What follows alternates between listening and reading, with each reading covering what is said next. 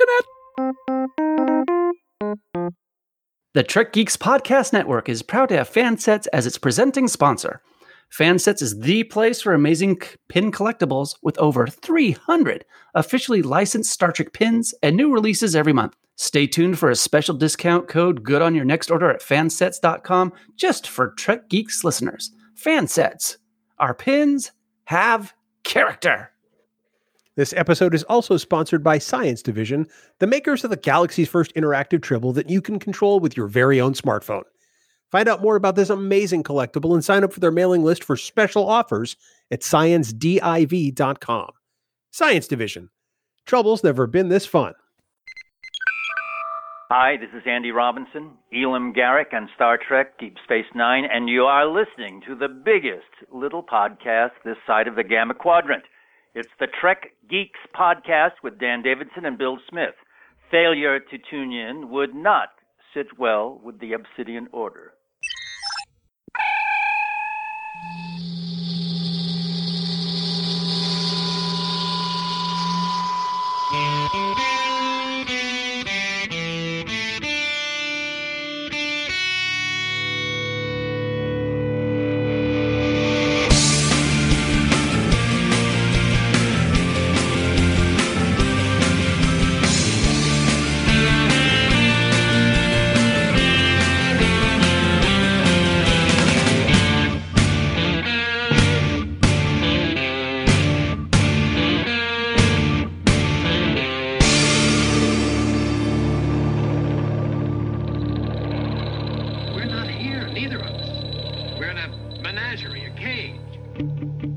The Podfleet Command Temporary Employment Office, located in a sub basement somewhere under a parking garage and some other structure. it's a pla- it's a very dark place, a place that we don't like to go very often because the quality of temps that come through the office are really really leave a Oh. lot to be desired. But it's the biggest little show this side of the Alpha Quadrant, the flagship of the Trek Geeks Podcast Network. Greetings to you, dear listeners, and welcome to the Trek Geeks Podcast. I'm your co-host Bill Smith, and this is episode number 257. We're happy to have you here. Thank you so much for downloading. Thank you so much for for putting us in your ears for yet another week. We're so grateful to have you aboard. Of course, by we I do mean my co-host. See, normally at this juncture, I would introduce the lovely and talented Dan Davidson, but Dan is off again this week.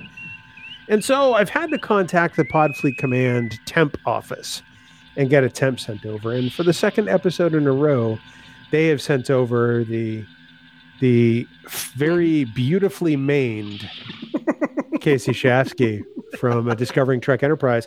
Casey, um, I noticed that your hair has grown approximately another foot since the last time you were on. Um, I think Yeah. you, you probably are at a point where you need like some Breck shampoo or something. Let me tell you, my friend, first, it's great to be here, even if I'm talking with you. And secondly, yes, um, it's amazing. No hair extensions necessary right now. So I think in about a week and a half or something, I, I could just shave all this off and sell it to somebody for a eh, decent wig. no, not decent. Serviceable? As a wig. Yeah, that's true. Well, honestly, nobody's nobody's looking for a gray-haired wig these days. wow. I'm terrible. Wow. You're you're lovely. So sad Dan's not here. Mm. I know. Well, I've said many times you look like the love child between Kenny Loggins and Kenny Rogers.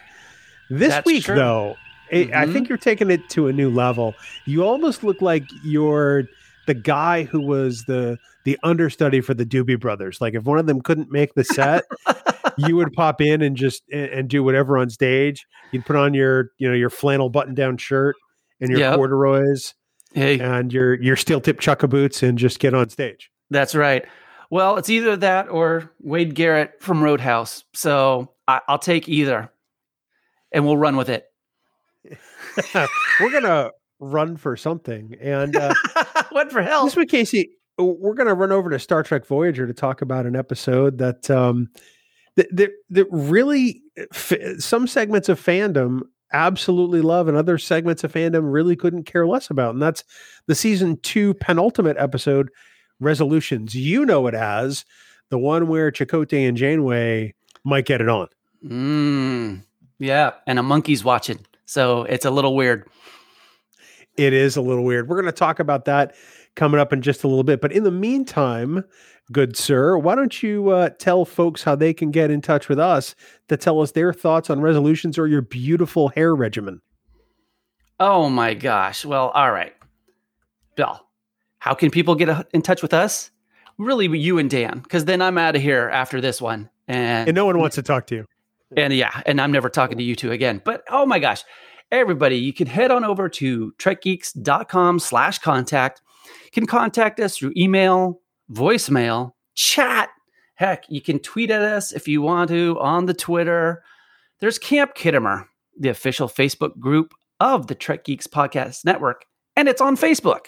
It's the most positive Trek group you'll find on Facebook. There's no trolling, no gatekeeping, just people celebrating what they love about Trek.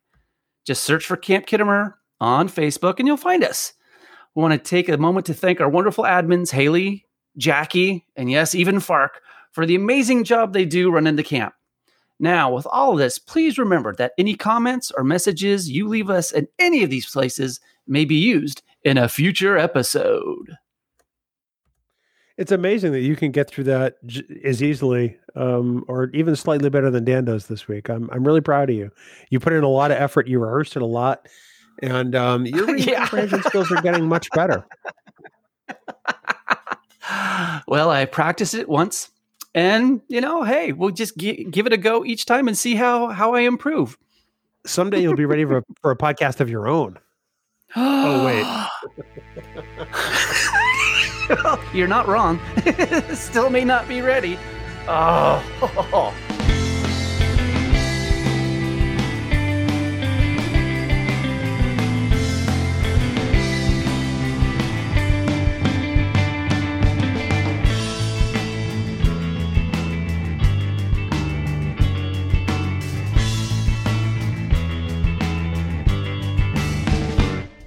You know what, Bill? The 1st of May is upon us. And you all know that means even more Star Trek pins from our friends over at Fansets. You know, and, and, I can tell you this May 1st is going to be no disappointment in that regard, let me tell you. Available this coming Saturday, May 1st, 2021, are the following pins two individual pinmoji. Coming out this Ooh. weekend are Michael Burnham from Star Trek Discovery and Jean Luc Picard from Star Trek Picard. These are both beautiful looking pins, and I can't wait. Um, also, mm-hmm. Kate, this is one you're very interested in. Yes. The USS Titan ship pin, as seen in Star Trek Lower Decks. That's right. Captain Riker's USS Titan, baby. That Coming is awesome. And then it wouldn't be a Fansets release without a new character pin. And this one is one that you're all absolutely going to love. Nog from Star Trek Deep Space Nine in his Starfleet uniform. This pin wow. looks so amazing and you're going to want to add it to your collection, believe me. Plus, don't forget, you can still buy the entire Pinmoji set at the reduced price of only $55.95. That's all nine Pinmoji pins all at once for one incredible price, Casey. Man, that is fantastic. So, everyone, get on over to fansets.com, put a whole bunch of pins and accessories and other stuff in your cart, and out checkout. Be sure to enter this week's special Trek Geeks discount code word bathtub. That's B A T H T U B in all capital letters for an amazing 10% off your entire order. This offer will be good until May 4th, 2021 at 11:59 Eastern Daylight Time. Plus, don't forget when you spend more than 30 bucks, you automatically get free shipping in the United States. Fansets. Our pins have character. And we thank our friends at Fansets for being the presenting sponsor of the Trek Geeks Podcast Network. You know, Bill, Mother's Day is fast approaching, and our friends at Science Division have an amazing offer just for mom. You know, they really do. This officially licensed app enabled Tribble is the high quality Star Trek collectible your mom is just going to love. She'll swear that you went all the way to the beta quadrant to get it. Lucky for you, you don't have to go to all that trouble. Select the Mother's Day option when you add the Galaxy's first interactive Tribble to your cart at sciencediv.com, and your Tribble will ship wrapped in tissue paper and also come with a plush rose and a Tribble pin, all at no extra charge. wow, that's pretty cool. Plus, as a Trek Geeks listener, if you use discount code MOMSDAY, that's M O M S D A Y, in all capital letters with no spaces, you're going to get a bonus five bucks off the purchase of Mom's Tribble 2. This code is good to use until Tuesday, May 4th at 11:59 Eastern Time. So you better hurry on over to sciencediv.com today. Science Division. Trouble's never been this fun, and we thank our friends at Science Division for sponsoring this week's episode. You know, if you're looking for some great Star Trek t shirts or even other gear to add to your life, then seriously, be sure to check out the Trek Geek store on TeePublic. In addition to our own merchandise, you can directly access all of the officially licensed Star Trek shirts on the TeePublic platform just by going to shop.trekgeeks.com. And when you use that link, you're automatically helping to support the Trek Geeks Podcast Network with every purchase, whether it's from our store or not. With over 150 designs available and new merch being added all the time, you're bound to find something perfect for the next Trek Tuesday. Plus, TeePublic constantly has special sales and discounts all the time, so you'll want to check back often. It all starts by going to the Trek Geek shop today at shop.trekgeeks.com.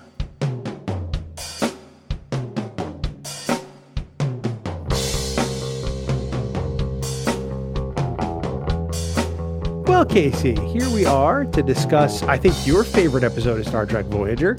Oh, yeah. Um, it, resolutions. Now, I got to tell you, in all honesty, I put this on the schedule a long time ago. Because remember, you know, Voyager missed out last year, um, not getting the in person celebration for Voyager 30.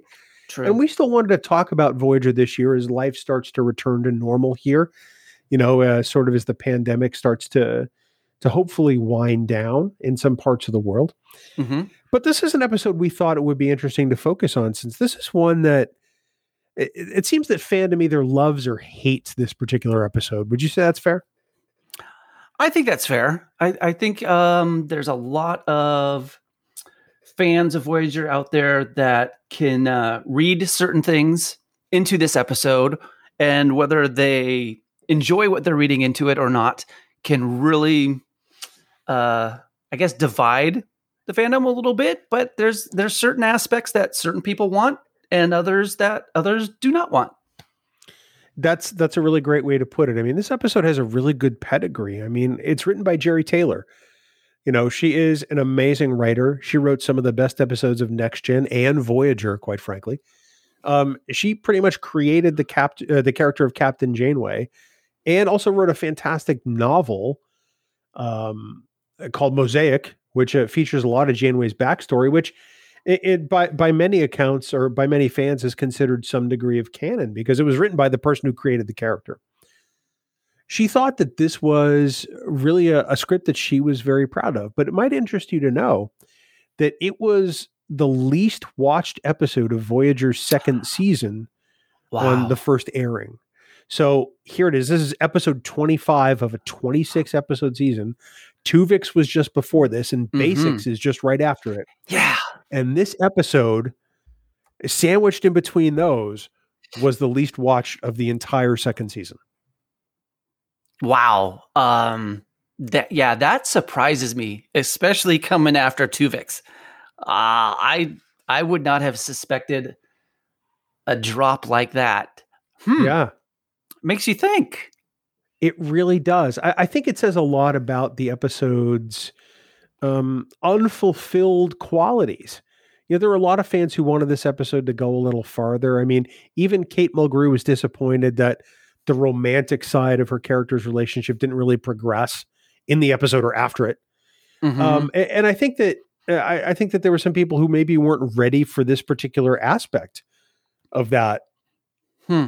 relationship for those characters. However, since then, through the advent of DVD and streaming and binge watching in particular, fandom kind of explodes over this episode. And there are a whole bunch of people who have come to love the supposed bond that occurs between these two characters. And I'm really kind of fascinated by that. When you watch the episode the first time, or even the second or third, um, did, did did you did you like the character development that they laid forth? And did you want them to continue on with it, or were you glad they just sort of left it by the wayside? Um, I, I was very interested in where this could have gone. You know, supposedly they're together for roughly three months or so on this planet. And, you know, some type of different relationship after three months will definitely be forged, whatever it is. It doesn't have to be romantic, it could be a much deeper friendship, it could be whatever. You could end up hating the person that yeah. you're there with. Um, so what I what I remember from this original run was afterwards another season there seemed to me to be zero ramifications at all from this episode and yeah.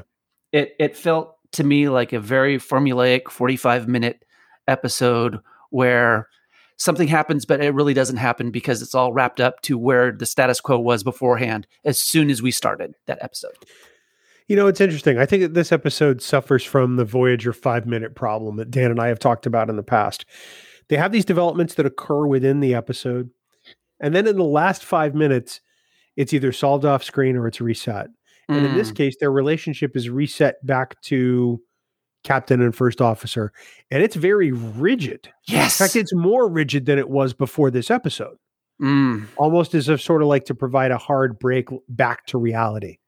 Mm-hmm. You know, the leash gets snapped back. We're back in our roles, and it's going to be nothing but business, Mister. I don't care if I held your hand. Um, that doesn't matter now. Yeah, and I'm speaking as Janeway, not as Bill talking to Casey.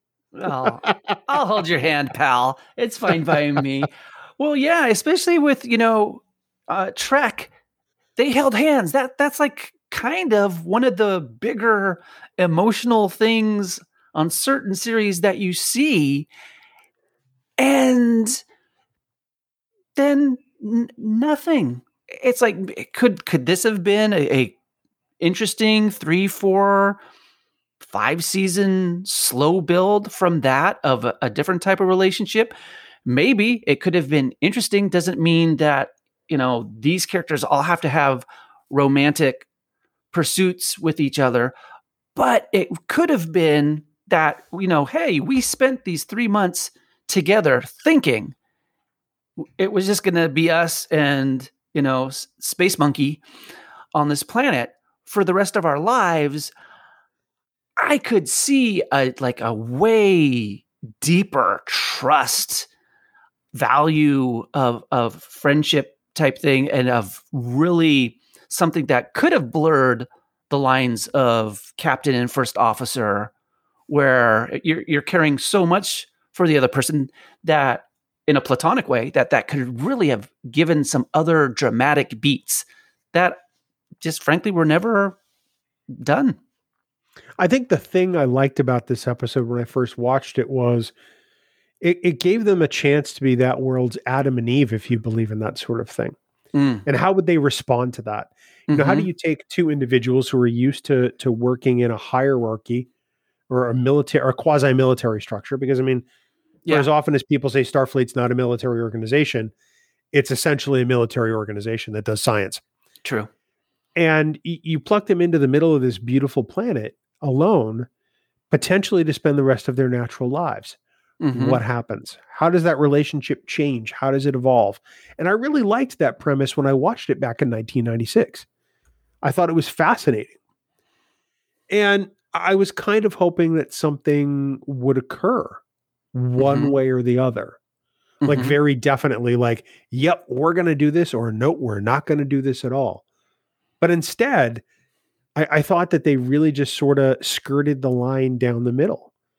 They get to that conversation at the end, which we'll talk about a little later on, but it was all very just, you know, uh, between the lines and didn't stray yeah. outside it very much. And I think that to me was probably the largest disappointment of the episode overall in 96. 25 mm-hmm. years ago. Mm-hmm. Now, when I watch it, I I think it's interesting to see the character work. I, I don't think this episode works as well if it's not Kate Mulgrew and Robert Beltran. They're both really great in this episode against each other. Yeah. Yeah. And I love right. the new dynamic and how they're both unsure and working it out or mm-hmm. trying to. You mm-hmm. know, Chakotay, Chakotay's got his feet planted right here, and Janeway's yeah. trying to figure out how the hell do we get out of here. And there's that creates some decent tension. Absolutely. I mean, I I dig on this where Chakotay says like, "Hey, I'm I, I can make stuff. I have to have something to do. You're you're looking to to cure whatever disease so we can get out of here at some point. But you know, I'm I'm going to be making headboards. I'm going to make you a bathtub, okay, which is kind of kind of hysterical to me. and just all the stuff and and if we have to, I'm ready to, you know, lay down a log cabin. And it just seems like this is, you know, part of where if he's got all this time and who knows what the character's thinking through all this, but if they go, okay, you know what, I'm going to put my energy into making this place as good as possible for however long we happen to be here. Um, yeah. and, and I and I can see that, and like you just said, you know, they're they're both on kind of different paths of you know, make this home or not make this home. Hey, this is a temporary situation. Who knows how long the temporary situation is? Uh, but you know, it's a very, like you said, it's a. It feels like a middle of the road kind of. Hey, you know what? We we didn't get the full Jamocha almond fudge sundae triple scoop with extra whipped cream, but we also didn't get nothing. So we got a scoop of vanilla ice milk. Oh, okay. Um, vanilla I mean, is the, the right term. There, it right. I mean, think about this. The, you know, they start growing Talaxian tomatoes. So Space Monkey is living large after this. And then I thought about it's like, okay, they've planted these tomatoes.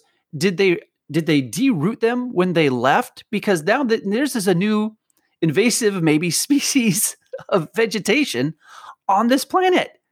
And that was another just just little little things that could have been followed up or thought of. I, I agree with that entirely. You know, it's funny going back to the headboards thing. When Chakotay starts making a headboard, I'm saying to myself, dude, you're making a twin headboard. You should shoot for the moon and make yourself a king size. yeah, that was. At first, I was like, "Boogie board? What is the boy doing?" they're they're in the middle of the woods. There, yeah. Where, where's where's the stream?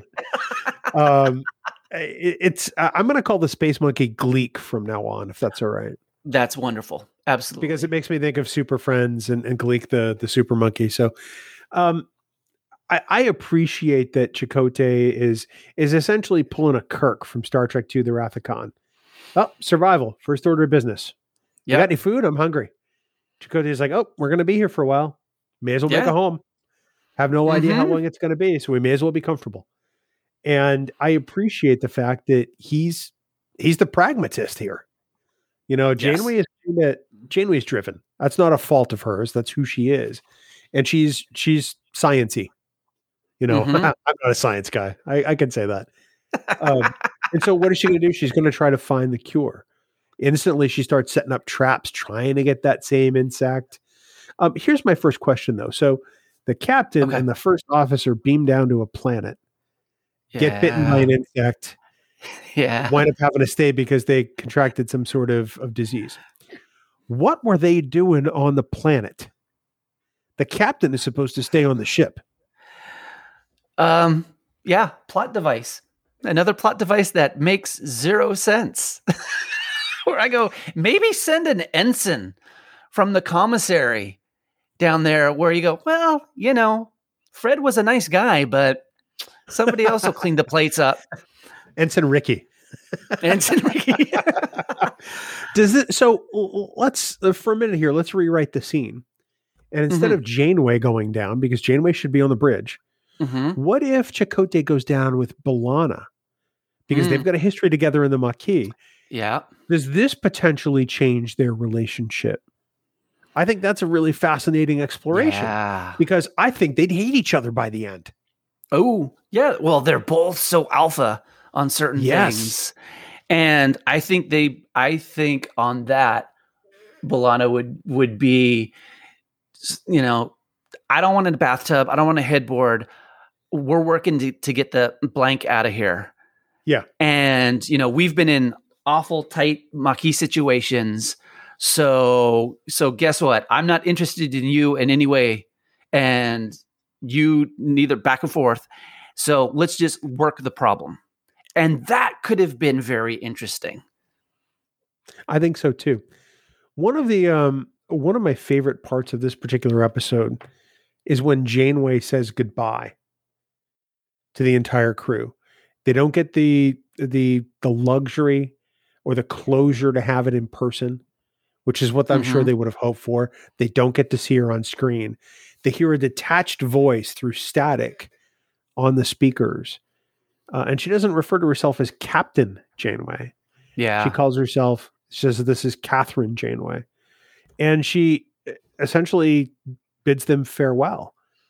And considering all this crew has been through up till that point, granted almost two full years, um, that that really is is a kick in in in the the posterior. Mm. I mean, it it really punches them in the gut.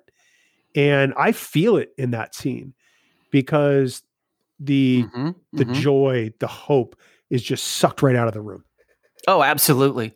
I mean, think about it. You're you're in a dire situation and then it becomes worse. Not just a little worse. It becomes a lot worse. So the the two leaders, the two factions that came together are are now they're they're not dead so you know you'll be thinking about them for the rest of your life as well and go they could easily be there 50 60 years and we will never see them again. We'll never hear from them. We will never know what happened.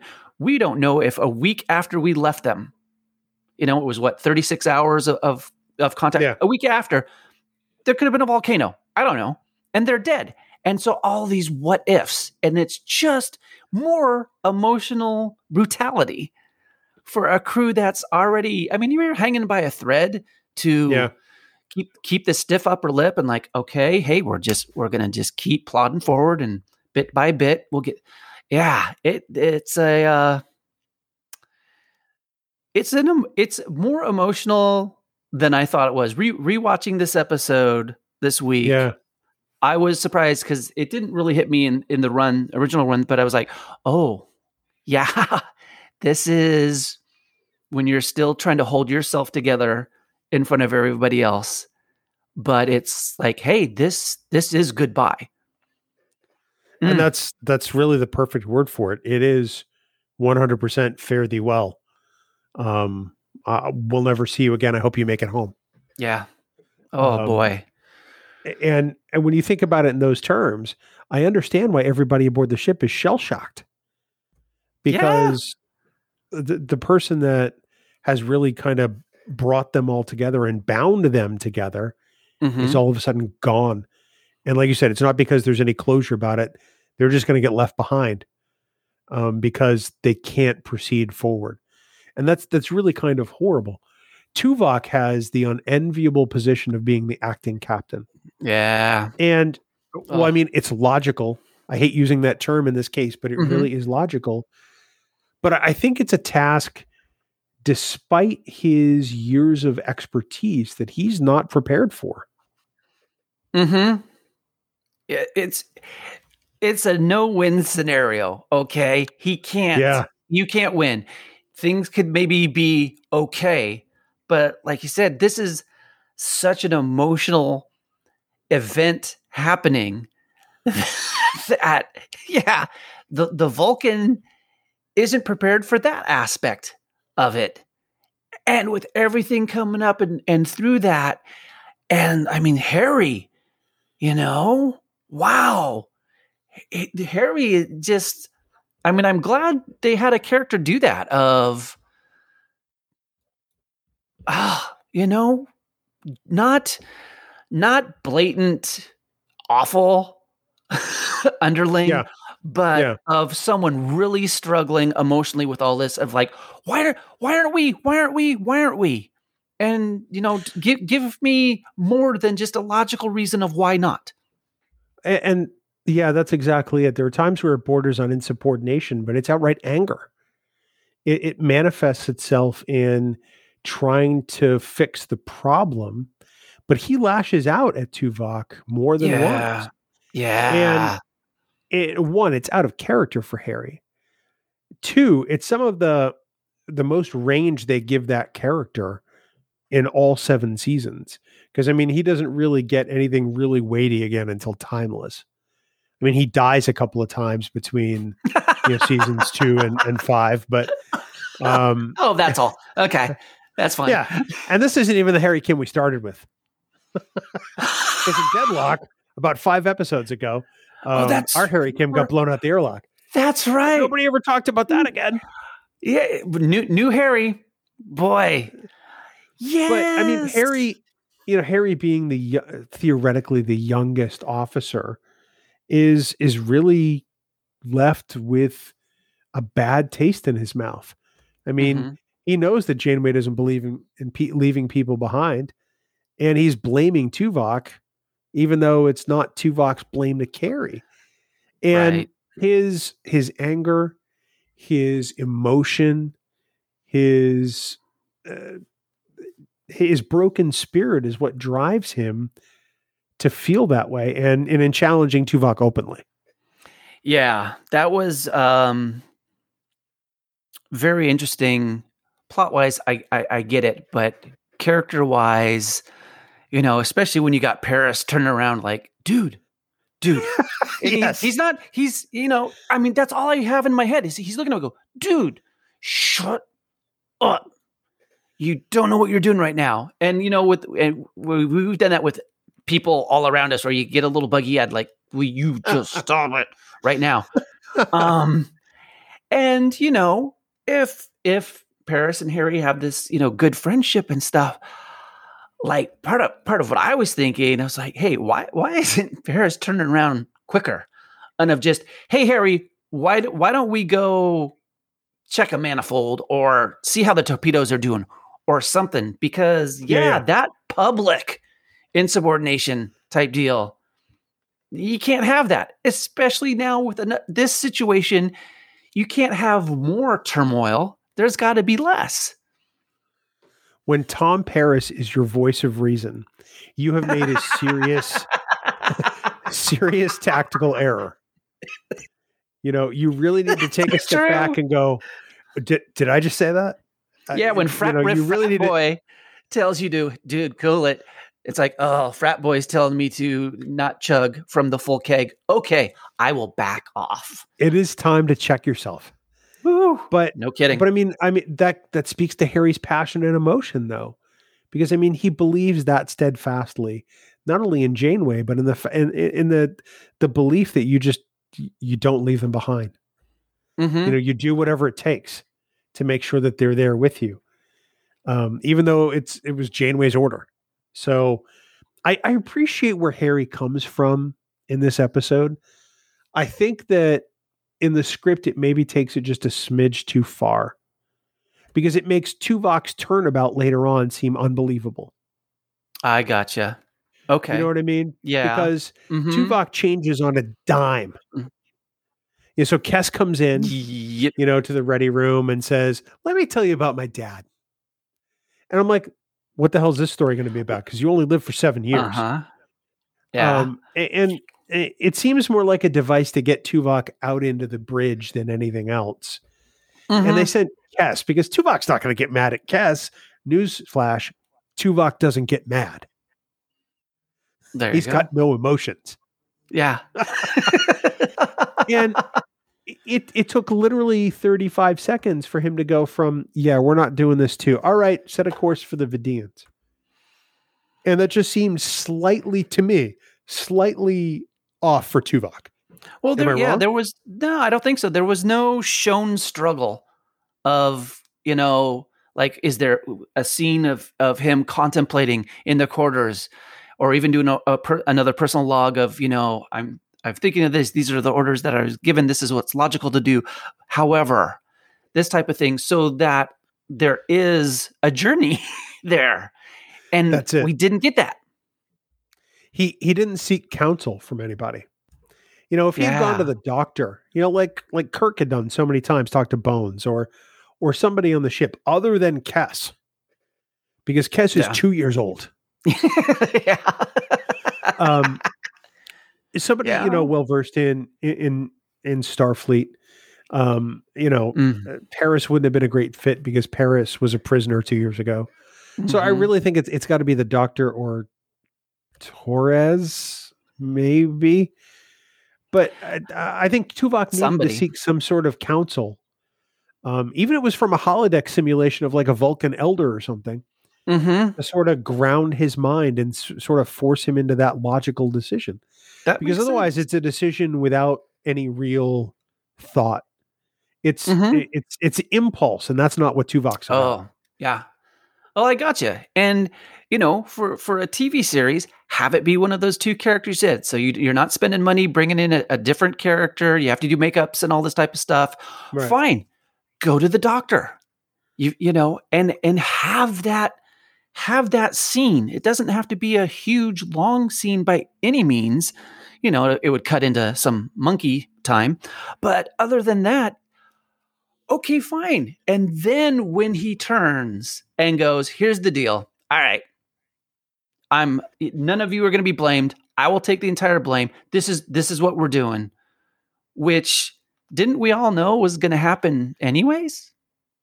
you know that conversation even works better with Neelix than it does with Kes. And Tuvok and Neelix kind of have a relationship Mm. at that point. Mm-hmm. You know, whereas Neelix isn't an expert in Starfleet or even commanding a starship, he does understand people extremely well. And he understands Tuvok as for as much as he, you know, likes to to goad Tuvok to some extent. I think it works if if if Tuvok has that conversation with Neelix in the mess hall over a bowl of soup. I, I think it, it it accomplishes the same thing. And we're not talking five minute scene, we're talking maybe 90 seconds, and you've got the basis for the the, the turnabout. Ultimately, it's the right decision. I mean, yes. I- if they're what they should have done, in my opinion, was leave Janeway and and Chakotay on the planet for four or five episodes. Oh, there Let it go, go. into next season. Oh, Let them- yes. oh, Let those characters build a small arc, and then resolve it four or five episodes in. You know, thinking of that, Bill, that that's great because literally it could have been this episode, the last episode of the season, and then you get them back the first episode of next season. So three, really three episodes going on there, Yeah. and where they're really not in an episode for one one and a half maybe, but you have all that time in between when there were seasons what you had that mm-hmm. summer hiatus and all that. So three four months of everybody wondering what's going on and living that actual time would have given everything much more depth. So then when they come back and i mean hey rescue them by the very end of season three episode one of like hey hey we just got here. Great! Okay and you have yeah that would have been i like your idea my friend absolutely Well, you know, every now and then I come up with a, a decent idea 25 years after the fact. Um, right on time. let's uh let's talk about what I like to refer to as the conversation in this episode. It's really the most weighty Mm. scene in the episode. It's the one where sort of Chakotay and Janeway sit down and it's it's sort of the the will we or won't we discussion. And Janeway thinks they should define parameters, and Chakotay's like, I, I don't know if I can define a parameter, but Mhm. let me regale you with an ancient tale of my people. Akuchimoya. Um, and he essentially tells her a fake story, but the story is Mhm. actually the story of Voyager. Mhm. Mhm. You know, um, it's about this guy who was in conflict with the rest of his tribe, a man who couldn't find peace, even with the help of his spirit guide. Um, the only satisfaction he got when he was with battle. Um, and then one day he and his war party were captured by a neighboring tribe led by a warrior woman. All right, guy, I get it. You're talking Yeah. about her. Hitting I over the head. Yeah, bonk bonk already. You know, he he tells her essentially that he's always going to be by her side. And he's always going to be there for her.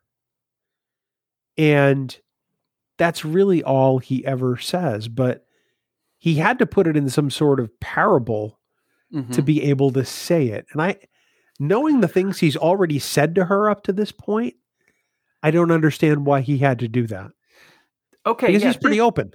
right? This didn't make sense to me because he says this, but I go, but okay, you'll be by her side, but how? How? This How? this once again, this is middle of the road. You're not saying I'm looking for this, I'm looking for that, I'll be here for you for this or that. It's once again, hey, I'll be here for you. Let's figure that out, maybe. Or it's just it's just like a big, you know, meatball just out there, sitting there, and you have no idea what he means. No depth. 'cause all he has to do is tell her he loves her if in the, if in fact that's how he feels Mm-hmm. yet he tells her everything else Yeah. in the weirdest format possible the thing that really strikes me about them having this conversation is jane and i didn't notice this until today janeway has tears running down her face yes. Yeah. I, I think that this is the moment where she comes to realize that he is her future. I think this is where she starts to soften and starts to realize Mm. we're going to be here. We have to build a life together. Mm-hmm. And I think that had this gone on two, three, four episodes, they would have been a very different relationship at the end of it. Okay. I think. Gotcha. I hope. Yeah. Mhm. Instead, what we get is, eh, Another reset. Well, a, a reset, you know, a, a down the middle sort of non-committal kind of thing. Um, I, Yeah. Th- There. it's a squandered opportunity. th- exactly the possibilities that could have come from this. You know, a a possibly real in depth storyline. And if they were going to be moving away from other things with like, you know, Vidians and the Kazon and all that type of stuff and be more character focused and or whatever. Come on. Deep emotions can make some very good dramatic possibilities. And unfortunately it's not there. And You know, it's did did you Go ahead. catch this like Bill? Like when when Voyager comes back to to get them, are they thrilled? it's it's funny you bring that up because I'm watching that the other day and I'm like going, they almost look disappointed. You know, because we don't know how much time Mhm. went by in between the conversation and Voyager hailing them. True. Okay, let's assume that it was a few weeks at least. And you have to wonder at what point they were at as far as their relationship, you know, relating to one another. Had they already decided that they were going to push the twin beds together? Um, you know, uh, who knows? So by the time you notice that neither of them is wearing a com badge when Voyager calls them, that's, a change. right. Yeah. They're up on the shelf, like we're not going to need these anymore Mm-hmm. um, they almost look disappointed because they've settled in. Janeway has settled in, and that's really the important development there. They thought Mhm. that this was never going to happen, and they're they're stunned. Yeah. Well, I like you said, they they've settled in. So your um emotional stance has completely shifted and you've bought in into this. And like everyone on Voyager trying to make the best that they have, these two are trying to make the best of the situation that they have. And then it's just this kind of, you know, rug being pulled from under you of like, oh, oh, okay, I, I have to shift now again emotionally within what it was about three months time total Yeah, of everything going on. Okay, wow. To to hold on to hope, hold on to hope, hold on to hope, hold on, hope, and then go. You know what? I'm nope. We're going to be here forever. And then, however, a while later, go. Oh no, we're- no, we're not going to be here forever. So let let's pack up. It's fine. Woof. We're going to need you to come back to work. yeah. Um playtime's over. So And in the very next scene, they both got uh, they're packed up. They've got their uniforms back on. Janeway is very Janeway. yeah, You know her her captain you know rank is is back on, and she is playing the part. And uh, it's it- it's it's like episode one rigidity all over again.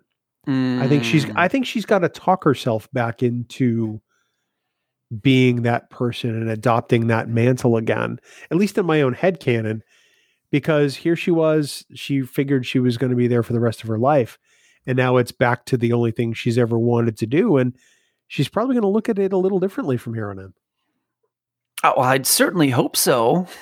With with this type of situation happening to you, that maybe your focuses change a bit, but definitely how you relate to things has.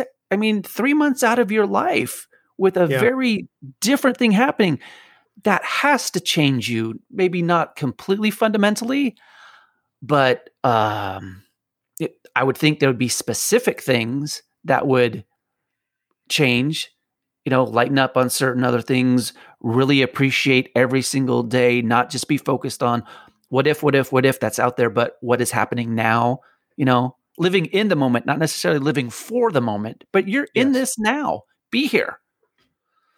Well, and Mm. that's that's that's Chakotay to a T. You know, be here now. If you could sum up Chakotay in three words, that's it. I, Yeah. Yeah. This episode has has so much potential, but I feel like a lot of it is just discarded. But it takes me to the concept of shipping because that's a big thing in our fandom. Star Mhm. Trek fans love to ship or, you know, stick two characters in a relationship together in their own head canon, in their own space, because um, they feel that that was the natural evolution for these characters. So I, I'm going to ask you, because I don't really think we've talked about this. Do you think that over the course of seven years of Voyager, that Janeway and Chakotay really ever got involved romantically? Um. uh, oh boy. Uh, officially, no, no, they didn't. But seven Right. years, I would go. I would have thought, yes, they're they're at some. That's what I'm saying. At some point, it could have been a very long building type of a thing. I mean, how many times have you heard of people where they're widows or widowers, and there's some person who's around them who's unattached, who helps them through that really traumatic mm-hmm. situation and they're they're friends and they stay friends but it becomes deeper and then like 2 years after that they like go oh i love you oh i Right. love you too and you can see that happening organically. So i i mean i could have seen it happen. Doesn't mean i want it to happen. Doesn't have to happen. None of these characters have to be romantically involved. They can be extremely tight platonically and you know get fulfillment um from that. So i i don't know on that. I, I think they probably would have. What about you I tend to think that they didn't. okay and it, it it boils down to the words that that Chakotay uses in in um care, caretaker. Um, when you know B'Elanna asks, well, you know, wh- what gives her the right to make this decision? It's like, well, she's the captain. That's like because Mm, she's the captain, this isn't going to happen. mhm. Pro- partly because Janeway needs to keep that separation, and partly because Chakotay respects her role in the chain of command. I, I honestly don't think that it would have been a thing. Or else I don't think that in season seven, the writers would have ham fisted a, a relationship with Seven of Nine Ugh, um, at, at the tail end there. Right. right. I I I guess I understand why people put these two characters together, especially based on this episode. But I really don't think it's something that would happen. I know that's going to draw the ire of plenty of people who love to ship these two characters together. no But I, I, eh. I I'm not I'm not I'm not telling them they're wrong. I'm not telling them it's it's you know it's it's never going to happen. It didn't happen. I'm saying that for me, from my perspective as a viewer, I see it from the opposite side. There I just. I, I I I think Janeway respects her captaincy far too much. I mean, because nobody says this about Kira and Sisko. true Very you true. know, n- nobody said this about Archer and T'Pol. And Mhm. Archer, I mean, at one point in Twilight, T'Pol leaves her role on the ship to care be Archer's ta- caretaker. Caretaker. Yeah. Yeah, know, it's so- it's it's odd that why why would it have to happen with the first female captain lead of Yeah. the series? Um I, I, I get that people see it. I get that people you know love that aspect of it. I, I'm glad. I, there's I'm sure there's great fan fiction that has been written as the result. That's awesome. I, I approach it from a different angle, and if we're going to go infinite diversity and infinite combinations, you know, my viewpoint on that is has got to be just as valid. So, well it Um, is. Everybody's is because guess what? It's all made up anyways. And so it's the Casey Shapsky rule. there you go. It's not real. Make up what you what you want and and enjoy it. And you know, if your thinking is different from somebody else, fine. No worries. and that's kind of where I'm at. I mean, I, I understand that there's a connection between these two characters. It's been there since the first episode. These actors are great in these roles, and there is definite chemistry between Beltran and and Mulgrew. I mean, it's undeniable. Yeah. I Yeah. it's easy to put those two characters as portrayed by those people together in that kind of of shipping situation. Totally understand. It's not like I think it's ludicrous. I get where this comes from. Mm-hmm. So um, I just I really wish if the writers were going to do this, they would have committed to it after this. Yeah, I th- I think that's the uh as we say that's the goocher of the whole deal. There there's no Yeah. commitment either way. Um from my point of view and you know wishy-washy. It's like then then it just comes back to me with uh, I thought uh, uh, Voyager's main problems that I had was the resets because then you know we've just watched all this and in, and supposedly invested emotionally in that time and then it doesn't matter and then it didn't happen and it just kind of goes then why why even make a story about it That's a really good point. Well, you know, in the episode before this, um, you know, Janeway kills two Tuvix, murderer gets rid gets rid of a character. In this episode, they get rid of two characters, but bring them back. And then the next episode, everybody gets marooned, and the Kazon take the ship. wow well hmm Talk about variations on a theme, right? somebody something might be a little snake bit A little bit. Oh, so man. let, let me ask you this. So obviously the Vidians play a role in this, and it's it's a convenient role. Mhm. I understand that it's a method by which to get Janeway and Chakotay back to the ship, which was always going to happen in the first place. So the Vidians are a convenience in this episode to me. Because they're oh, they're a race that does weird medical stuff. They must have a cure, or they must know of Mhm. one. Mhm. And it just so happens that uh, Danara Pel actually has a cure, and Voyager's able to Ah. get it from her. Is is it just me, or is this way too easy? I cannot stand coincidence or e- ease of everything drops into place perfectly. Yeah. Like like this. It it drives me nuts because honestly it would have been a much truer sell like you're saying if it was a few episodes in and and then maybe they find something or the doctor has you know stayed on for two months straight and found something that would work.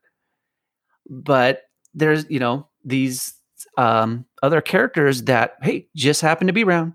We just happen to have kind of a good relationship with you know the doctor there.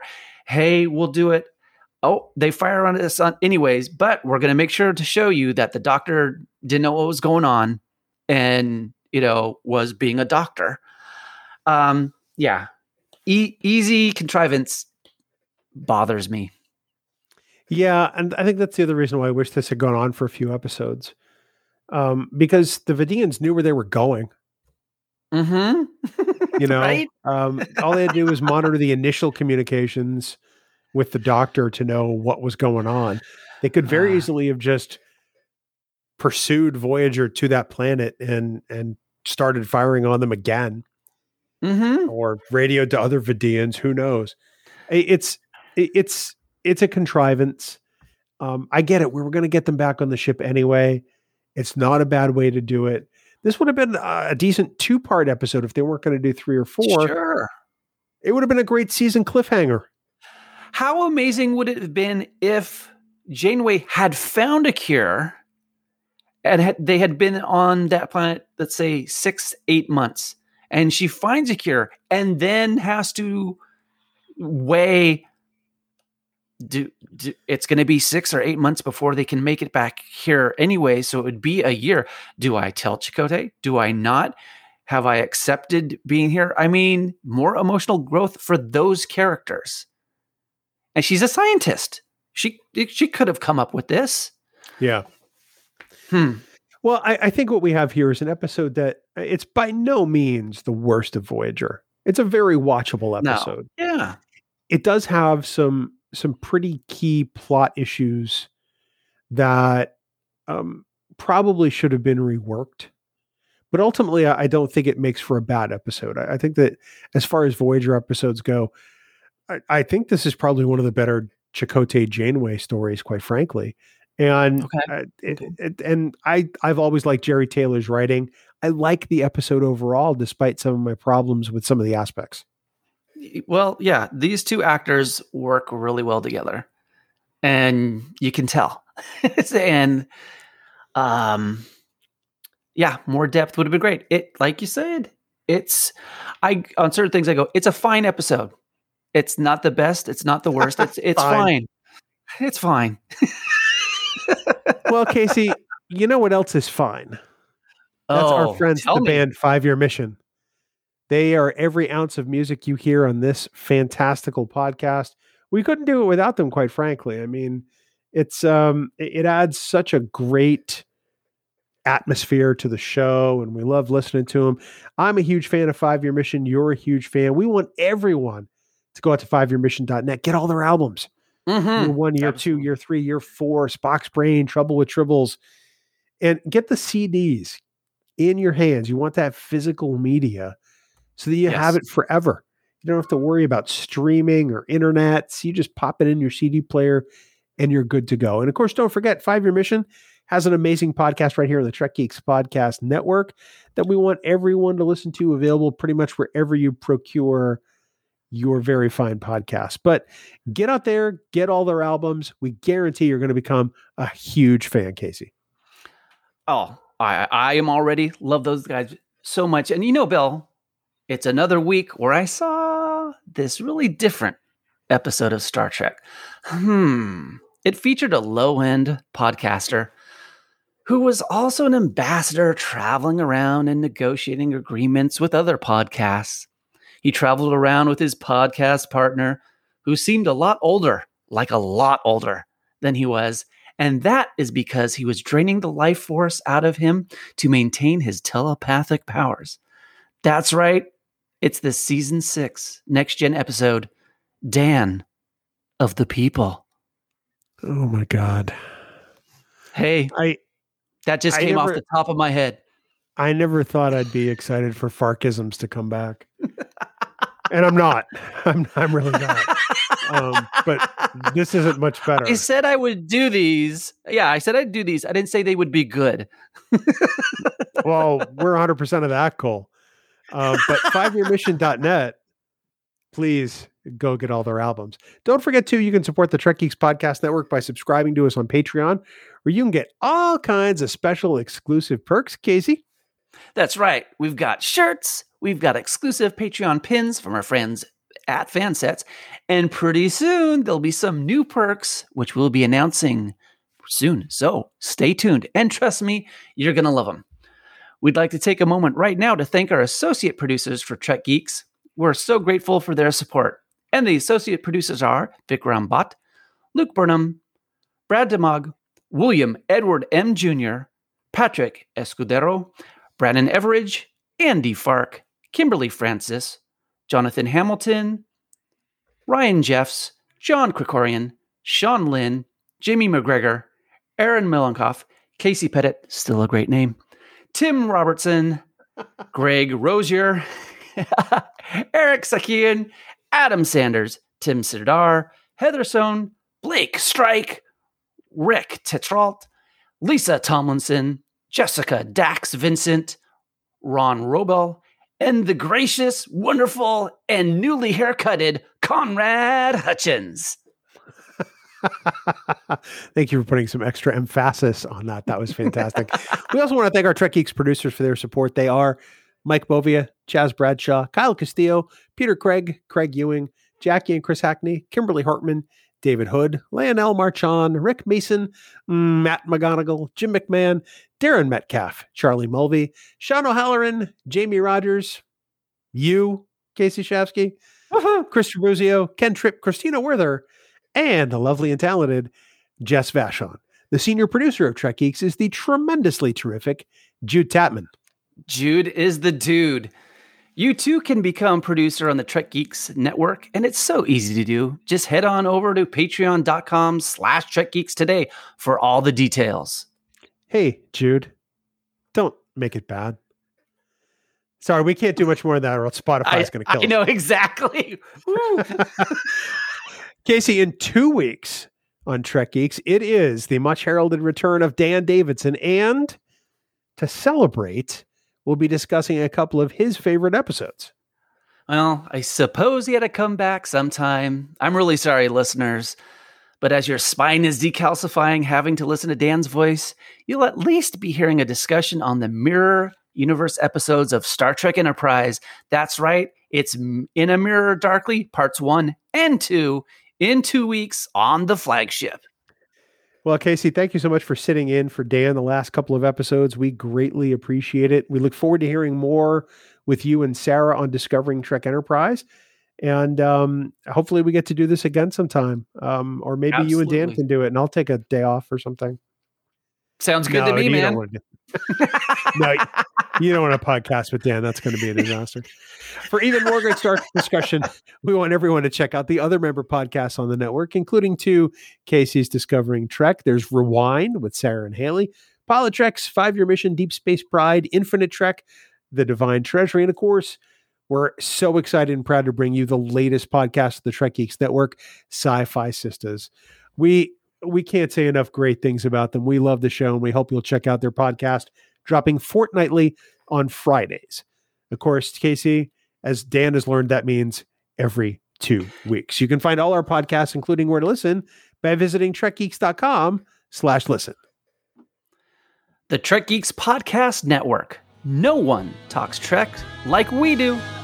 No one. And of course, for all the news on all the Star Trek CO, please visit our great friends at Trek News net. For now, this has been episode number 257 of the Trek Geeks podcast. We do hope you all live long and prosper. I'm still cuckoo for coconut. You're cuckoo for something, and I'm not really sure what it is. Or you're cuckoo because of something, and that I still I like.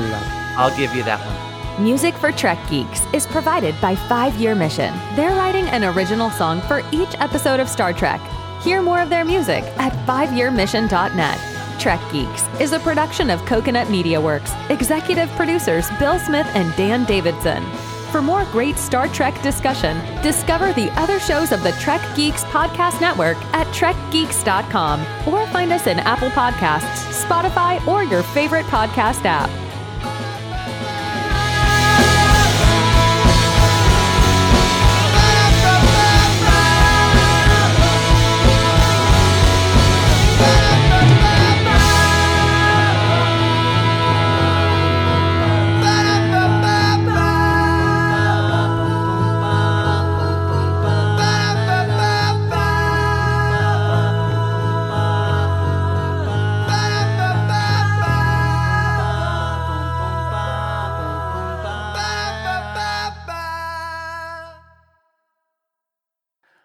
Ba-dum-bum. Ba. Welcome, everybody. Wait, no, normally this starts with bing pong. You're already breaking the, the rules of engagement. Bunga, bunga la binga. Bunga, gunga la gunga, as a friend of mine said. What's, when is Dan back? Not soon enough, obviously, oh, for some people. He's getting ready to go to, to Disney. I'm I'm really jealous. Two weeks there, three weeks there? Is he eating alligator? What's what's the boy going to be doing? or getting eaten by an alligator. I'm not really sure which. right? Oh, Because he's not that bright. he's not fast either. Is he a strong swimmer? I don't know if he's a strong swimmer. probably not. Okay, probably I, not. I can You've see fed him. Yeah, I mean he's he's pale like chicken, so he probably tastes like chicken. He's not even a strong swimmer in a crowd. Oh, Lordy. Oh, it's, I love how we can just lambaste Dan. He's not even here. well, Hi, Casey. hi, William Smith. How are you this Oh. grand evening? I'm doing better.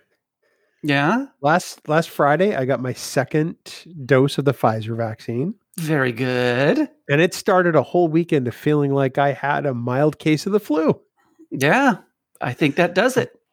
Friday, I started off with a, a migraine toward the late afternoon, and then Saturday, I woke up and had muscle aches, okay. and I had uh, I didn't have a fever, but I did have some shortness of breath. Um, I did have uh, my arm was hurting like you wouldn't believe. Yeah, um, and I just I was I was pretty miserable, and that lasted into Monday, and finally the shortness of breath kind of went away sometime late Tuesday. But um, yeah, for the majority of the weekend and into Monday, I felt I felt like like ass. okay. Well, your system's working. Maybe that's good. My system did what it's supposed to. Um, so uh, here we are. Um, uh, in a week, I'll be considered fully vaccinated because that'll be the two week mark, and Lovely. um, and and things will be awesome. So both Trek geeks will be at full vaccination power. That'll be fantastic. So in public, you can go back to licking door handles. Yes. Oh, now I can wear a mask just to hide my face, as opposed to. uh, Well, to we all we all appreciate that. I almost got you a mask that had Dan's lower portion of his face printed Oh, on it. don't do that. They Oh they wouldn't. They refused. They said we will not do pornographic material on a face mask, sir. I was like, "Geez, you prudes." or at least at least vomitous material. Well, yeah, whatever it is. There's your Bing Bong. I think you don't quite get what the Bing Bong is. It's a good thing you're just an intern. I thought it could be used at any time. No, it's specifically at the beginning of the outtake. Wow, such hard and fast rules. Well, you know why that is? Is because when you enter a Zoom meeting, when we first started recording the podcast and got off of Skype, Mhm. we started using Zoom. And whenever Dan would hop on the session, there'd be this deafening bing bong in our ears, which the recording would trap. Um, and so when we got off of Zoom, we just announced that we were there by doing Big Bong. Um, so that's and Bing Bong has made it into um, into the the outtake thus far to, to the point where people refer to it as the Bing Bong. The Bing Bong. So it's not the Big Bong, it's a Bing Bong. Correct, Bing Bong, Ah, okay. like Bing Crosby's Bong, which, by the way, is the name That- of my new ska band. That would be awesome because that dude toked up. Like nobody's hey, the the Crosby mansion is less than 20 minutes from here that they lived at for quite a long time and hmm there there were stories game, about guys. that Let's man. go get a coke. Yeah, you know those were his last words. yeah. Right? I do. Okay. Played around a golf. I'm surprised Coke didn't like use that on billboards and such. or Pepsi. Pepsi, that would have been better. Hey, do yeah. you want to drop dead like Bing? Have a Coke. this got dark. Pepsi. Pepsi, we don't kill you. Wow. wow. Alternate marketing slogans from Casey Shafsky, who can be reached Hey. at no, just kidding. So how are how are you doing out there in California? We're we're good, my friend. We are also fully vaccinated now and um just looking forward to getting out and getting out um more often and, and safely. We've done a, a couple little trips to a friend's restaurant that has just outdoor patio Yep. stuff. And that was wonderful. So we're just kind of, you know, beginning to think of, well, gosh, all that vacation time where we didn't do anything last year. Yeah. What's the possibility? and uh, Bora Bora came up last night, so we're gonna we're gonna possibly look into that. That sounds amazing. Yeah, it's it's tough to find places where my wife hasn't gone because of her extensive travels. And there's Right, places right. that I've gone as well where we're both like, oh, okay, good. No, I've been there. No, we did this type of stuff. And uh, so I was like, well, Bora Bora, you been there? No, no. I'm like, well, all right. So we'll look into that. Who knows? It, it may be that we just hit San Diego, but uh, I, I'm thinking Well, hey, something fun. well, that's it. It's all about something fun because you can at this point. I think uh, Kelly and I are looking at possibly doing Disney in December, Disney World, Okay. um, because she's got a Spartan race in December in Florida. Oh, there you go. Um, and we we figure that's one that's enough time for us to feel comfortable with doing it, even though we're both already yeah. fully vaccinated. And then two, you know, I mean, the level of vaccination is just going to increase in the country between now and then. So uh, we're not. We love cruising. Neither of us is ready to get on a cruise ship right now. Uh, I don't blame you for a second. That's like Yeah, the stories of cruise ships just regularly give me a bit of a pause. And then with all this, it's like, you know, I, I really want a nice, clean atmosphere for a while. I've never had a problem on a cruise ship. You know, I've Yeah? been on at least half a dozen cruises together, I think. And um, I, I have never wanted for cleanliness or felt like I was in a germ infested cesspool. And I mean, we've we've been on a lot of the lines. We've been on Royal, we've been on uh, Norwegian, we've we've done several on Carnival, which is some people view as sort of like the lower tier cruise line. Um, but you get amazing value for your dollar. This is not a they're not sponsoring us. I mean, I'm just That's was talking about travel. But um, routinely, um, going into the main dining room on most cruise lines, there's somebody standing there with hand sanitizer. oh, you right know? on. Did not know that. Oh yeah, there are sanitizing stations all over the place. I mean, sure. I mean, there's there's going to be, I'm sure, people who sneeze and don't cover their mouths at some point. But I mean, that's true going to everywhere. grocery store. That, that's true. So- that's true. while I, I understand that it is a, a giant enclosed space and that is prime for a lot of things, um, historically, under normal circumstances, we've never had a problem cruising. That would be great. Have you guys thought about because we checked into like uh big river cruises stuff over in Europe type thing where I and part of it go there's like not as many people all in Right. one one spot and because we keep going well gosh if you're doing the cruise on certain places it's like heck I'd want to get off to eat at wherever place we are I mean, when Right. you're on the when you're on the ocean, I, it makes perfect sense to me. It's like, okay, you're there, do it. But I was like, oh, maybe the a river cruise thing would be kind of hip. Less waves, less waves would help me too. Although you know what, even in the, the, the big cruise ships, you know, on, on the on the ocean and the Caribbean, you don't feel the waves really very much at all. Um, they have these one; these ships are so giant, but two, they have these stabilizers that extend out under the bottom of the ship, almost like wings. Oh, to okay. through the waves. Um, Kelly was very concerned about motion sickness when she got on, and she's never once had a problem. And she doesn't like the water. Awesome. Uh, well, good. There you go. See that? That's very good to know because I'm like, uh, I've done deep sea fishing a few times with my dad and brother, and Very different. holy Mhm. we went out uh late 2019 and it was myself my brother his son and our dad. And this was kind of the hey um this is the last time we're all going to go deep sea fishing with you. Cuz inevitably one of us pukes our guts out. So i got the wristband thing i got the uh the the pills. Went to the doctor for that? Yep, yep. and we we went out and the guy who who took us out and other people was like holy moly this is the this is the flattest day we've had all season and it was perfect it was beautiful none of us got sick we caught a lot of very small lingcod rock cod and at the end of it my nephew's like that was great we got to do it again i go no no no no this, this is my ted williams my man i hit a home run i'm out this is never happening again because we are never going to get this much glass on the water again. Yeah. No, that's the way to go. So um, yeah, At some point, we'll return to cruising. It's just not going to be anytime soon. The bummer was is we had a cruise scheduled for last September, oh, 2020, that we, you know, obviously cruised early on when they started allowing cancellations at full refund. Um, so that was a bummer, but at some point we'll get back on one. I'm sure.